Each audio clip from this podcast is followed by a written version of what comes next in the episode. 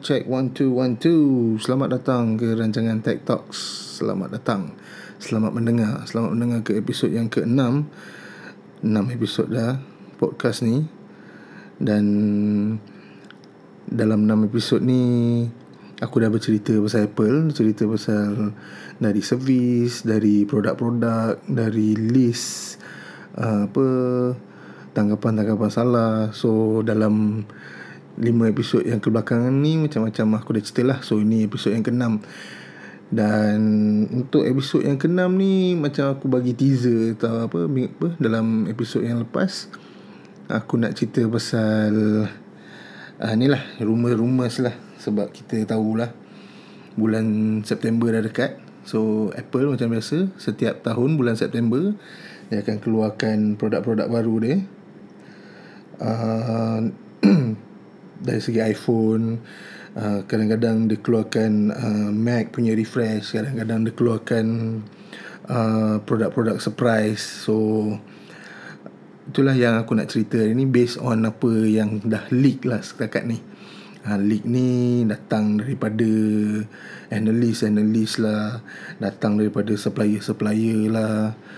Uh, Masa zaman Steve Jobs dulu susah nak dapat benda-benda ni Sebab Steve Jobs memang dia strict lah bab-bab ni. Tapi bila zaman Tim Cook ni macam senang pula nak dapat leak-leak ni kan. So well yang untungnya kita sebagai pengguna kita boleh tahu somehow kita boleh budget lah. Kita boleh agak lah apa benda nak keluar. Apa benda yang yang kita rasa kita pat, patut beli kita patut spend kita punya duit. Kan? Uh, sebagai pengguna sebagai peminat uh, kita boleh tahulah kita boleh bajet apa yang akan jadi apa yang akan dikeluarkan lepas ni. So tapi sebelum tu aku nak start ben, uh, podcast ni episod ni dengan um, news news sedikit berita eh. Uh, tiga hari lepas hari Senin tak silap aku. Uh, hari Senin ke hari Selasa? Apple dah keluarkan update iOS 12.4 ha, ni untuk semua iOS yang support iOS 12 lah. So siapa yang boleh pakai iOS 12 So boleh boleh update lah kepada 12.4 ni. 12.4 ni mostly dia security je Security update. Tapi dia ada satu feature baru. Uh, Feature baru dia Ialah data migration tool. Data migration tool ni guna dia Okay Katalah Katalah korang plan nak beli iPhone baru. Tak kisah iPhone yang baru nak keluar ke Ataupun iPhone baru-baru ke uh, Akan datang ni Dalam tempoh sebulan ni ke Dua bulan ni ke iPhone iPhone baru ni akan datang dengan 12.4. Jadi bila kau punya phone dah update 12 phone lama kau dah update 12.4. Kau nak transfer data kau pergi phone baru, tak payah pakai iCloud lagi, tak payah pakai iTunes lagi, dia just boleh connect antara wifi phone ke phone. Ha, dengan syarat kau punya phone lama tu kena ada 12.4 lah. So 12.4 nanti masa kau set up phone yang baru tu nanti dia tanya kau nak transfer data daripada phone lama. Yes. Then set up daripada situ je. Dia akan connect just follow the on screen punya ni lah. Kat screen tu nanti dia tunjuk instruction you just follow je. Ha, senang sangat. So jimat masa hmm, jimat jimat duit jimat space duit lah kot. Kalau tak nak pakai cloud. So yeah itu untuk uh, 12.4 aku dah pakai 12.4 sejak dia keluar so far tak ada komplain battery life sama je. Um, speed sama je. Dekat 6S tak ada apa beza pun. Uh, ya. yeah, 12.4 tu update yang baru lah yang boleh pakai dekat iPad juga. So ya. Yeah. uh, next okay. Dan sekarang baru kita cerita pasal pasal apa pasal rumours ni pasal barang-barang yang nak keluar ni lah leak-leak ni kan. Uh, exciting gila ni.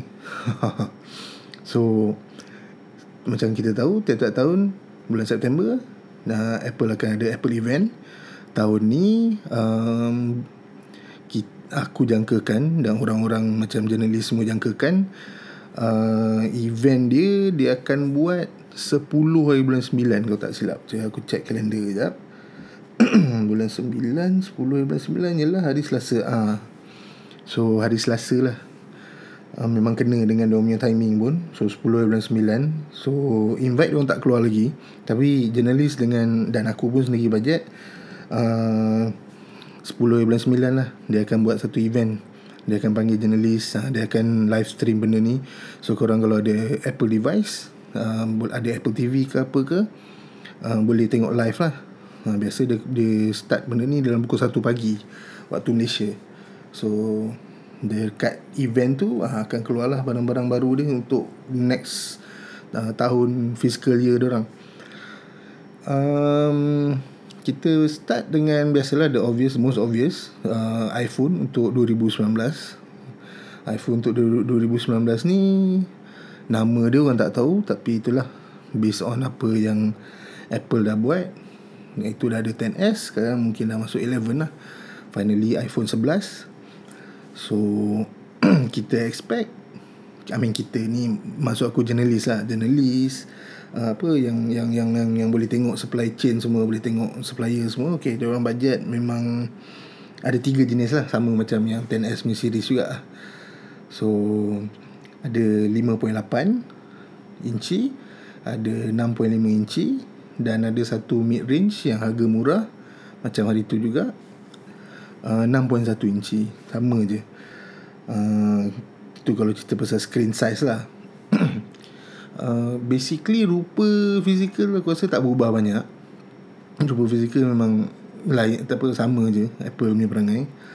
Dia jarang update. Dia punya rupa. Ah, dekat sini orang akan cakap Apple ni tak innovate. Tak inovatif kan. Tapi bagi aku macam aku cakap lah dia dia orang ada uh, mantra sendiri motor sendiri. If it work if if it's not broken why fix it?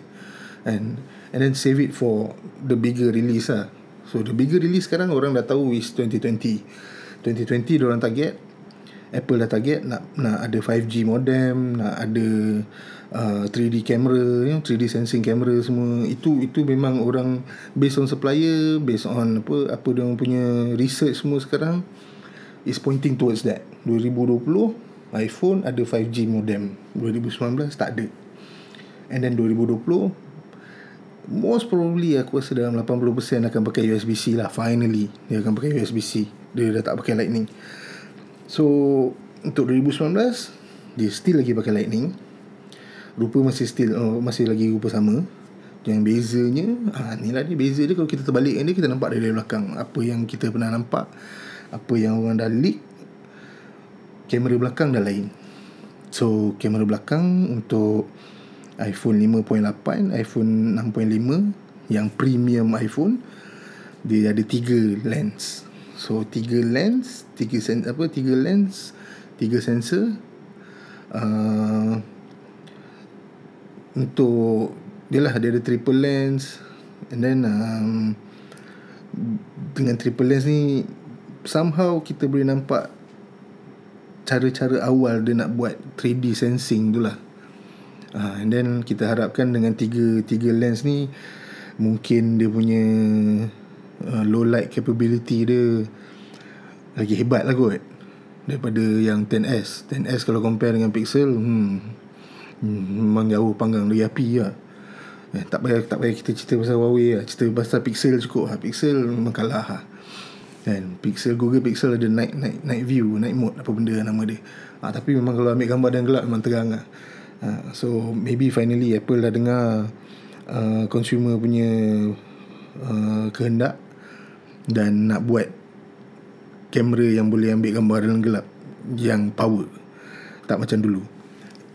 So yeah yang premium ada tiga lens and then kita pergi ke yang mid range 6.1 tu 6.1 inch uh, daripada satu lens jadi dua lens So itu je uh, Physically itu je update yang kita boleh tengok lah Aku rasa.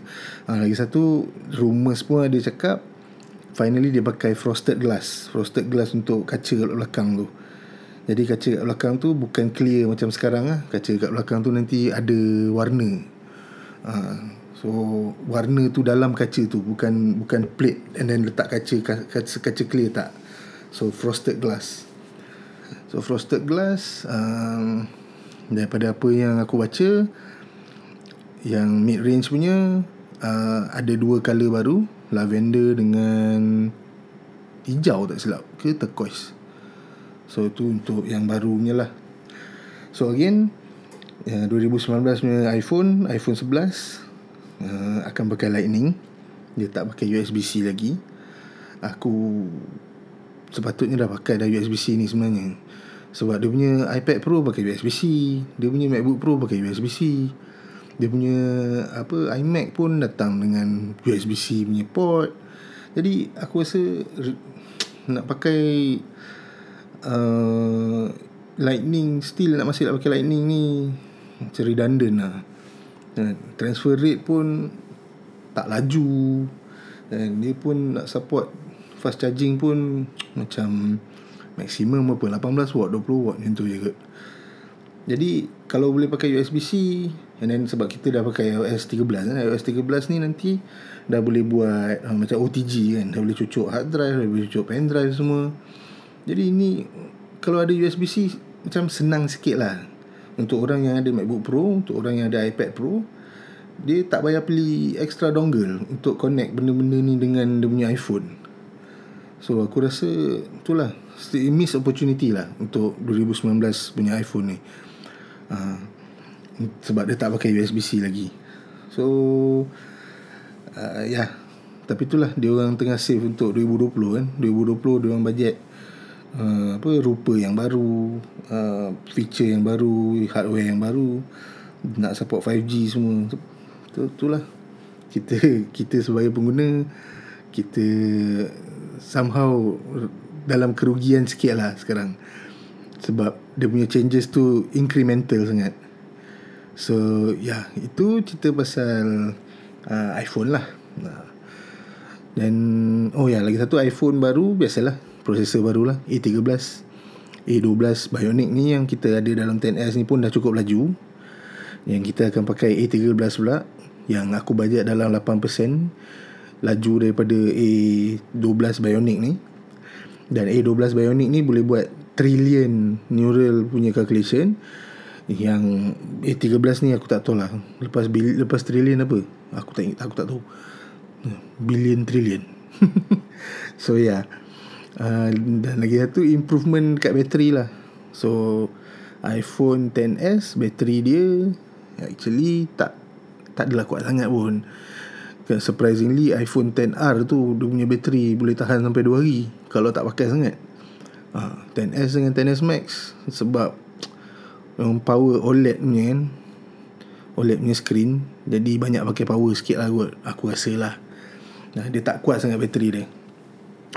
So yang pakai LCD which is 10R tu bateri boleh tahan sampai 2, 2 hari and then next rumor yang kita ada pasal iPhone baru ni ialah dia finally dia boleh charge wireless device yang lain.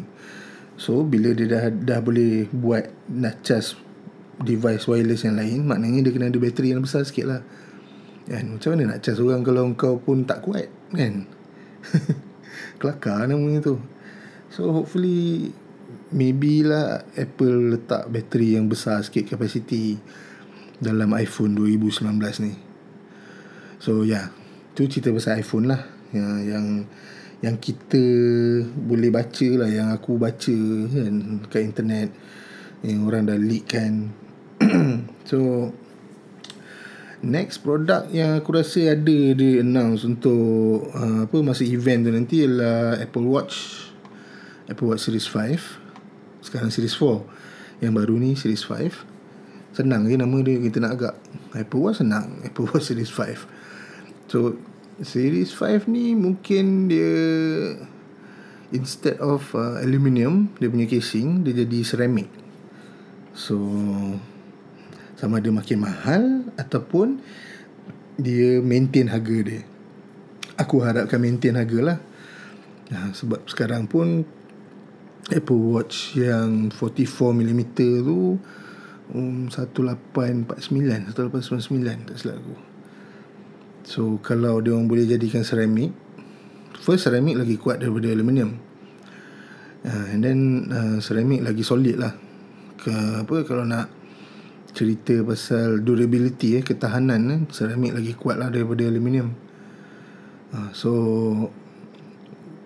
dengan series 5 ni aku rasa dia hopefully lah dia boleh maintain harga lah. Uh, And then features Feature wise nah Itulah macam, macam Series 4 Kita tak dapat ECG Malaysia tak dapat ECG kan? So diharapkan dengan Series 5 ni Dia buka lah Facilities ECG tu Dekat watch Dekat untuk Malaysia. So banyak boleh membantu orang lah. Macam sekarang sebet, Macam yang kita tahu Apple Watch sekarang ni Bukan setakat jam je lah sebenarnya. Dia dah jadi health monitoring punya device kan So bila jadi health monitoring punya device Kita expect Features tu Boleh digunakan seluruh dunia lah Universal lah. Tapi Setakat ni Malaysia tak ada lagi. And then Hopefully uh, Dengan series 5 ni Kita dah boleh support eSIM tu lah. Kita punya telco dah boleh Boleh boleh pakai dia punya eSIM So that Dia boleh jual Yang cellular version lah.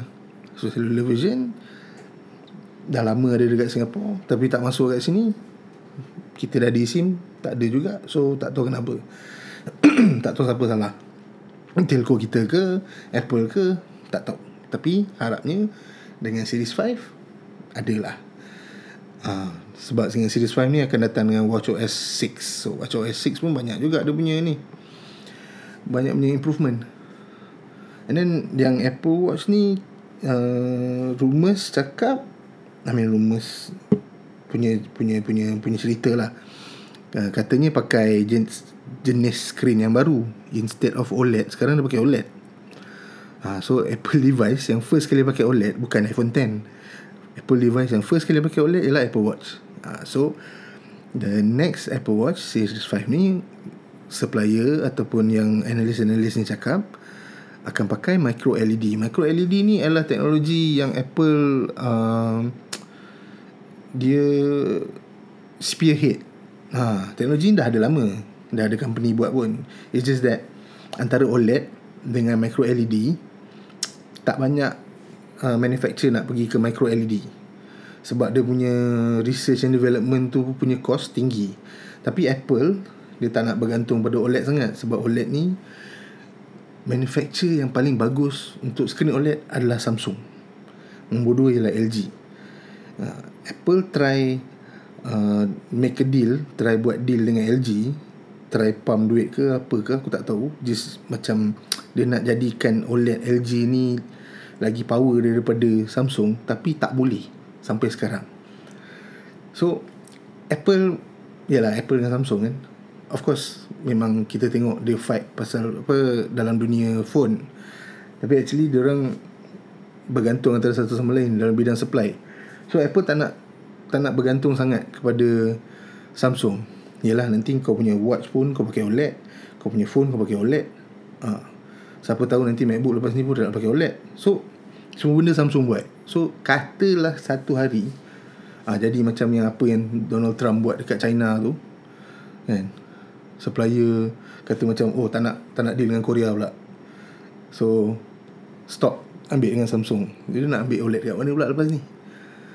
So Apple dia spend duit dia beli satu company yang buat micro LED ni, company kecil je. Uh, dan dia pump duit dia untuk research and development dalam bidang dalam dalam area micro LED ni. So micro LED ni katanya lagi lagi menjimatkan daripada OLED. Uh, lagi menjimatkan daripada OLED. Aku tak faham sangat micro LED ni sebab teknologi macam aku cakap teknologi ni baru lagi. Teknologi ni pun tak banyak company yang venture lagi. Uh, so apa yang aku tahu, apa yang aku baca is micro LED ni lagi jimat, lagi lawa daripada OLED dan dia boleh jadi lagi kecil dia punya pixel daripada OLED. I mean lagi lawa lah sebab aku tengok macam sujuk lawa sial. macam real life gila-gila. So ya yeah, itu untuk Apple Watch. So mungkin Apple Watch Series 5 dia akan pakai micro LED. Possibly, possibility. Then next kita ada Mac Pro. Mac Pro ni masa WWDC gitu dia cerita. Dia dia announce. Tapi dia tak tunjuk I mean dia tak ada untuk dijual lah, tak boleh dibeli lagi lah. Jadi kita budget dalam yang Apple event ni dia akan cerita lebih dalam lagi pasal Mac Pro dia akan cerita lebih dalam lagi pasal uh, apa Pro display dia XDR tu. Dan seterusnya dia ready untuk jual lah. Uh, sebab dia kata available uh, fall kan. So September punya event ni ialah untuk market yang fall. So so kat situ lah. Tapi tu untuk market professional orang macam kita rasa tak ada sangat lah kot nak beli Mac Pro ni kan. Gila dia punya starting price je 6000 USD kot gila apa beli kereta lagi best so uh, masa zaman Steve Jobs ada part dekat-dekat nak habis presentation tu dia bila dia akan cakap one more thing So one more thing ni biasanya produk yang baru, produk yang yang macam surprise produk lah. Biasanya Steve Jobs selalu buat benda ni. Tim Cook jarang buat benda ni. Dan dia punya dia punya pendapat ialah bila dia pakai one more thing ni dia kena pastikan produk tu betul-betul revolutionary. Produk produk tu betul groundbreaking. Tu Tim Cook punya punya pendapat dalam perkataan one more thing ni penggunaan ni uh, so tahun ni aku bajet ada satu one more thing one more thing tahun ni ialah uh, MacBook 16 inci so MacBook 16 inci ni uh, bezel dia memang nipis. Sebab kalau sekarang kalau sekarang kalau kau tengok MacBook kalau kau boleh pergi authorize tengok MacBook dia punya bezel dia besar. Besar serius. Ha, screen dia memang lawa kan Nampak flat je kan. Tapi sebenarnya bezel dia besar tu. Keliling dia tu. Ha, So dengan 16 inci ni Diharapkan bezel dia jadi kecil Macam iPad Pro. Ha, iPad Pro yang yang apa Yang pakai uh, Face ID tu. Dia bezel dia kecil je sebenarnya. Ha, So dia bayangkan dia nak buat macam tu lah. Ha, So 16 inci uh, Dengan saiz 15 tak silap aku. Saya macam MacBook Pro 15 sekarang Tapi bila kau buka skrin dia Sebab tak ada bezel Skrin dia 16 inci. Ha, Macam tu boleh bayangkan tak? Ha, Itulah dia. Ha, So itu Dia punya MacBook baru lah ha, Ataupun Nak lagi satu step up One more thing Yang memang bagi aku Kalau dia buat benda ni Memang bagi aku gempak gila babi lah Okay MacBook Pro Pakai ARM processor. ARM processor ni Ialah processor phone kau. Ha, Imagine kalau dia apa cakap okay there is one more thing. MacBook Pro pakai A13 and, and then dia tunjuk benchmark semua. Uh, tunjuk boleh running uh, apa Mac OS uh, Catalina. Fu aku rasa memang time tu orang semua mind blown good. Because dah lama sebenarnya kita dengar cerita orang dah dengar cerita pasal Apple dia nak moving away from Intel base processor.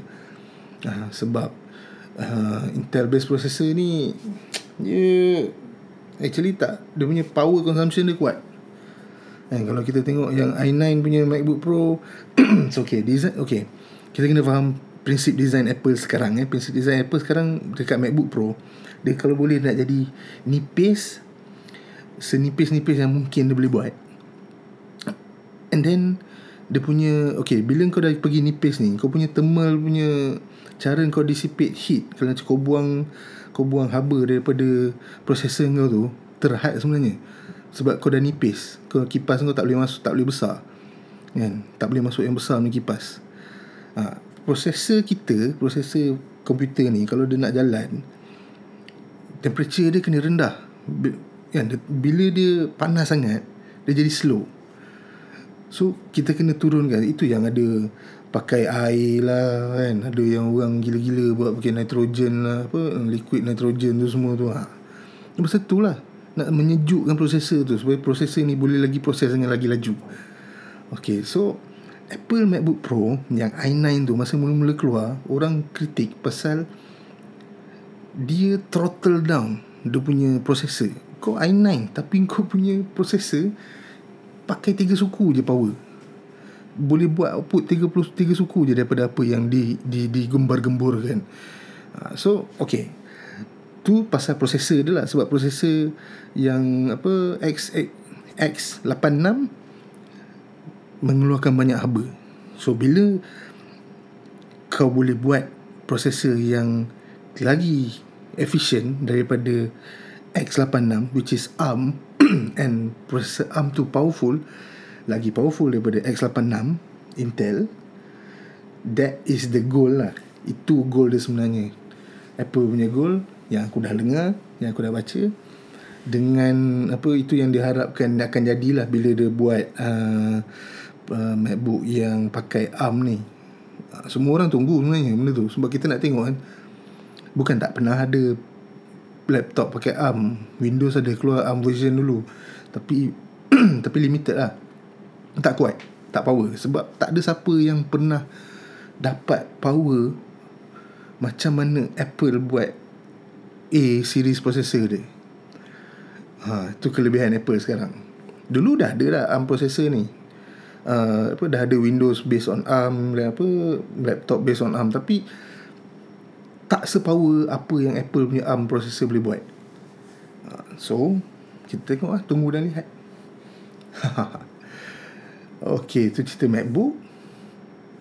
And then, apa lagi ya, yang rumours aku baca, uh, AirPods. AirPods, sekarang AirPods 2. AirPods 2 ni, okay. AirPods 2 ni, dia improvement dia ialah dia pakai chip baru W2 and then dia ada tu lah casing dia je lah yang yang best. So W2 ni panjangkan sikit dia punya battery life and then casing dia ada yang boleh buat wireless charging. Tu je yang AirPods 2 jadi again increment incremental. Orang cakap dia punya update alah sikit je update dia ni apa benda lah boleh jadi tu so orang budget AirPods 3 akan keluar soon dan AirPods 3 ni orang budget ada noise cancelling, ada water resistance. So ini dua feature yang yang consumer minta daripada AirPods. Ha. Orang yang pakai AirPods dia nak noise cancelling dan water resistant lah sebab nak pergi gym, nak bersukan kan, nak nak cycling ke apa sambil-sambil itu pakai. So sebab sekarang dia tak ada water resistant lagi somehow Apple officially cakap tak ada tapi iFixit iFixit pernah buka AirPods baru ni ada membrane getah tu. Ha, tapi itulah. Disebabkan Apple tak pernah cakap AirPods 2 tu ada water resistant jadi officially dia tak ada water resistant. But the element yang menunjukkan water resistant tu dah ada dalam AirPods 2 ha, cuma mungkin dia nak testing je. Ha, eh, benda ni sama pernah jadi dekat iPhone 6s iPhone 6s kalau pernah kalau orang buka iPhone 6s tu boleh nampak elemen water resistant tu? Kan? Getah keliling tu ada.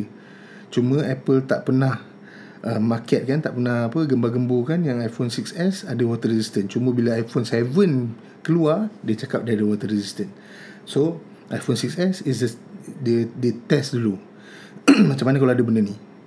Kan? Macam ni kalau kita senyap-senyap test tengok ada tak? Menurun tak jumlah case phone masuk air ha, Daripada situ dia tengok. Nah, Cara dia lah bagi aku Cara dia buat eksperimen lah. Ha, Dia release products Dengan feature yang silent Kepada public And then tengok data And then next Next iteration benda tu Dia jual as a feature. So yeah So AirPods 3 So AirPods 3 Mungkin Christmas Mungkin early next year. But somehow September ni mungkin dia nak announce lah Ha. And then kita kembali ke services. Services services dia lah yang aku rasa akan take the center stage besides iPhone selain iPhone masa event September ni. So Apple apa Apple Arcade, uh, Apple TV Plus, uh, apa lagi services dia ada? Apa Apple News Plus. Uh, tu itu benda tu yang akan diceritakan lah lebih dengan lebih lanjut. So yang yang confirm akan ada dekat Malaysia setakat ni yang aku tahu Apple Arcade lah. Apple Arcade tu macam aku cakap kalau dia ada dekat website Malaysia ah adalah dia akan keluar kat Malaysia nanti. Cuma harga dia kita tak tahu. Uh, Apple TV Plus mungkin susah mungkin lambat sikit. Even Netflix dulu pun nak datang dekat Malaysia lambat sangat. Kan semasa Netflix keluar berapa tahun lah 2 tahun 3 tahun kot baru sampai Malaysia. Uh, so ya yeah, kita tunggu tu je lah dia punya ni. Tunggu event bulan 9 ni nanti. So diharapkan uh, sem barang-barang yang orang announce ni at least ada lah something some improvement lah. Yang shocking. Bukan shocking lah apa macam ni cakap ha? yang boleh menarik perhatian pengguna sebab daripada apa yang aku baca kat Facebook apa yang aku baca kat social media semua kebanyakan pengguna macam tak happy lah dengan Apple sekarang kan especially 2019 ni lepas dia orang tengok tiga kamera punya line up macam tu. Tapi aku punya aku masih lagi reserve bagi aku punya pendapat aku punya opinion sebab benda tu tak keluar lagi ini semua rumors kan? Dia nak buat 8 kamera ke apa ke tapi tu semua rumors. Lagi dia tak keluar lagi tu kita tak tahu. So kita kena tunggu dia keluar dulu. Ha, so nasihat aku again tunggu sampai benda-benda ni dah announce dah dah dia dah konkret atas stage. Tim Cook dah cakap benda ni Phil dah cakap benda ni kan? Okay Then Itulah benda yang kita akan komen But till then Apa yang kita boleh cakap Apa yang kita boleh buat Ialah Kita komen Kita Based on apa benda yang leak je lah. So Jangan uh, Jangan apa Jangan menggabar Jangan Chill-chill dulu Like-like uh, Tunggu benda-benda tu betul Barulah kita boleh komen Barulah kita boleh decide Kita nak beli ke tidak Kita nak upgrade ke tidak. Dan aku pun nak upgrade sebenarnya Aku nak upgrade phone aku Tapi Itulah aku kena tunggulah Kena tengok lah macam mana. So yeah Tu aku rasa Untuk episod minggu ni uh, Episod minggu ni Tak Tak banyak content kot Aku rasa. And then Episod ni Aku rasakan episod yang terakhir Dalam season ni. 6 episod aku cerita pasal Apple. Ini episod yang last aku cerita pasal Apple. Starting uh, episod depan uh, Season 2, series 2 uh, Akan start. Series 2 ni okay aku akan start dengan movie review Dengan video game Dengan music, buku, whatever Geek culture, komik Apa yang aku rasa aku nak cakap pasal minggu tu Aku cakap lah. Ya, kadang-kadang kalau aku rasa aku nak cakap pasal politik pun mungkin ada kot Tapi aku rasa politik tak ada siapa nak dengar. Rancangan ni nama dia Tech Talk bukannya politik talk. So Tech Talk tu sebenarnya Tech tu aku Tech, tech Supremo kan orang panggil aku Tech. So Tech Talks Asli bercakap. Tech bercakap. So ya yeah, Terima kasih. Siapa yang dah mendengar Episod Sampai episod 6 ni. Terima kasih. First season aku Eksperimen aku dalam Dalam dunia podcast ni Berjalan lancar. Alhamdulillah Terima kasih. Terima kasih kepada korang semua. Kita jumpa di Series yang depan. Uh, InsyaAllah minggu depan. Kalau tak pun 2 minggu lagi. Uh, Bagi aku buat research sikit Banyak-banyak sikit topik. Then aku start buat research, apa Series 2 So until then Jangan lupa backup Device-device korang Okay Bye-bye